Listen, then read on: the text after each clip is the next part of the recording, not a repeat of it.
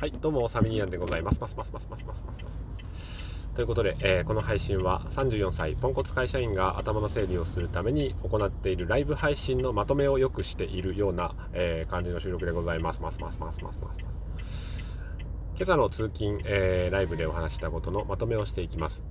今日はあパパとママっていう話なんですけども、うん、まああのツイッター見てましたら、えーママにしかできないことはないんだっていう、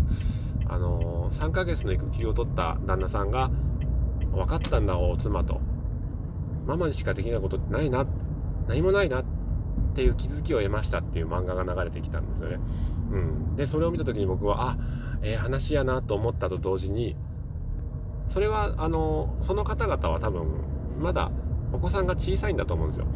0歳とか1歳とかあ2歳とかだと思うんですね。だからあの一般的に言われてるあの育児最初のこう育休取ってする育児育児じゃないわ育児っていうものに対して、えー、旦那さんがそういう気づきを得たんだっていう。で奥様も嬉しかったと思いますよ、うん、ああそういうことが分かってくれただけでいいよと旦那と。ありがとうっていう話であの称賛の嵐だったわけですけども。そこで僕自分を振り返ってみて今、振り返ってみるとうーんとね、子供がちょっと大きくなってくると、それはまた変わってくるんじゃないかなっていうんですよね。うん。それは、あのママにしかできないことってあるんです。うん。パパにしかできないこともあるんです。例えば、あ息子がこう、起き抜けにブーンって泣いている4歳の息子が朝起きてこう、ぐずってる。その時何て言うかっていうと、ママ抱っこって言うんですよね。もちろんママ抱っこできない時もある、えー、それがいろんなタイミングでママ抱っこっていう時がある。その時にあの僕が行くとどうなるかっていうと息子はあのより泣くんです。なんでかっていうと息子は抱っこしてほしいんじゃないとおお、似たろ抱っこか、じゃあパパが抱っこしてやるよって行くと違うんですよね。うん。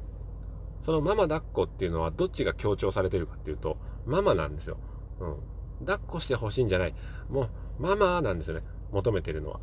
うん。だからそこにパパが来たら、あのー、カレー頼んだのにハヤシライスが来るみたいなことになってしまうわけですよね。ちょっと店長さん、僕カレー頼んだんですなんでハヤシライス出すんですかって。え、もう色が一緒だからいいでしょ。違うんですよ、と。いうことになってしまうので、その時その瞬間、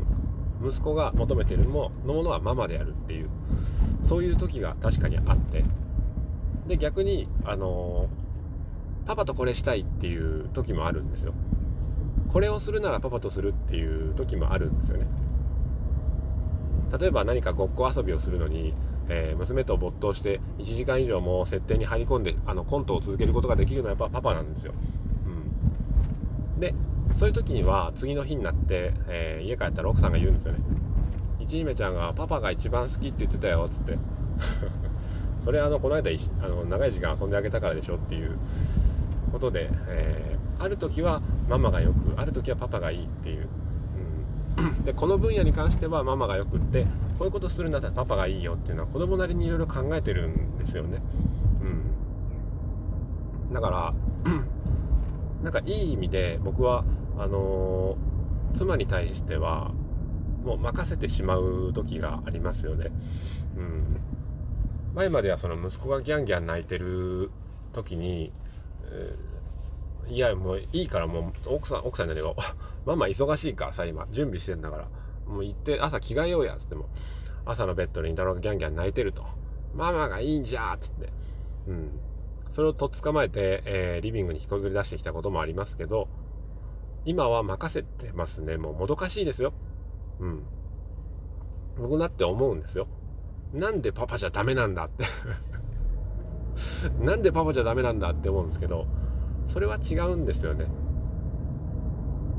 ママがいい時にパパが無理やり来るから、そ、そこ、その時はパパが嫌なだけであって、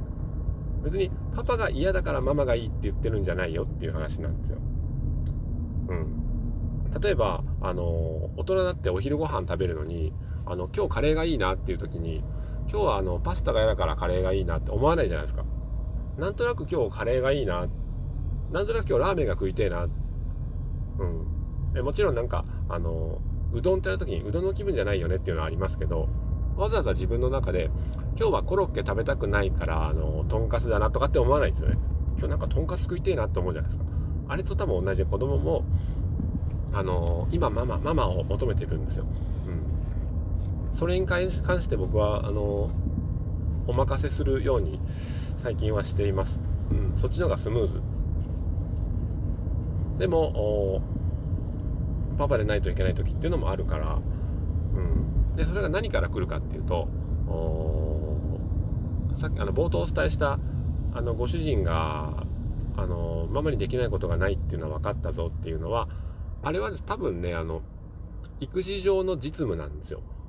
うん、実務っていうのは 実務ってなんか事務的ですけどあの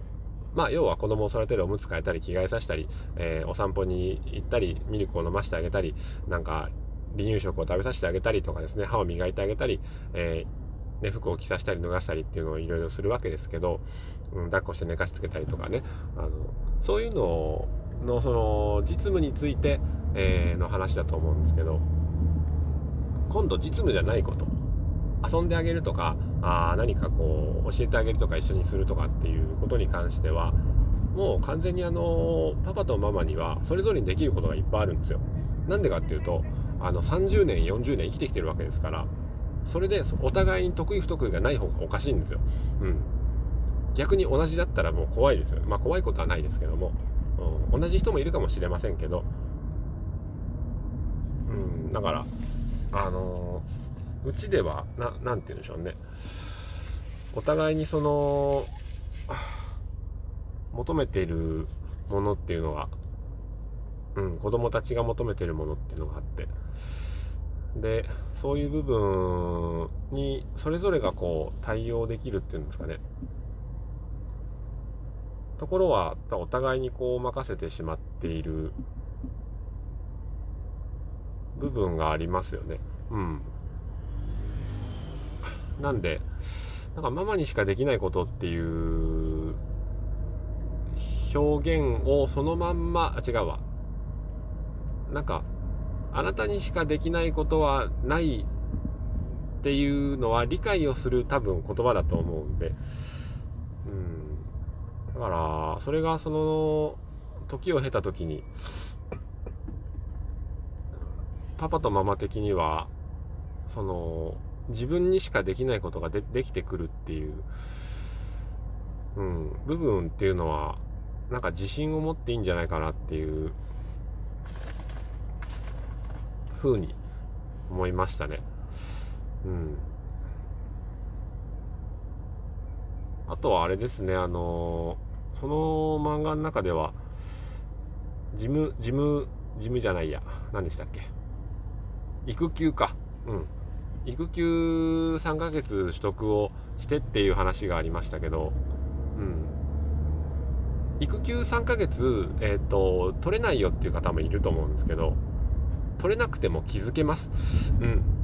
あのー、もちろん毎日育休取って、えー、毎日やった方があの身に染みてくるんだと思いますけどでも休みの日に、えー一日子供を見るっていうのをしただけでも、あのー、分かると思いますよ。うん。丸ごと一日、えー、子供を見るとかね。うん。だから、えー、必ずしもその漫画を見て、えー、育休取んなくちゃいけないんだっていうことではなくって、うん、育休取んなくても気づけると。うん、ただあその人は育休取って3ヶ月みっちりやったからより気づいたんだっていう、うん、ことがあった、えー、みたいですけど、うん、ああとか言って。よいしょ。ということで、えー、今朝はなんですかねあのパパにしかできないことそしてママにしかできないことというお話でございましたそれではあ今日も良い一日をお過ごしくださいませ。さようなら。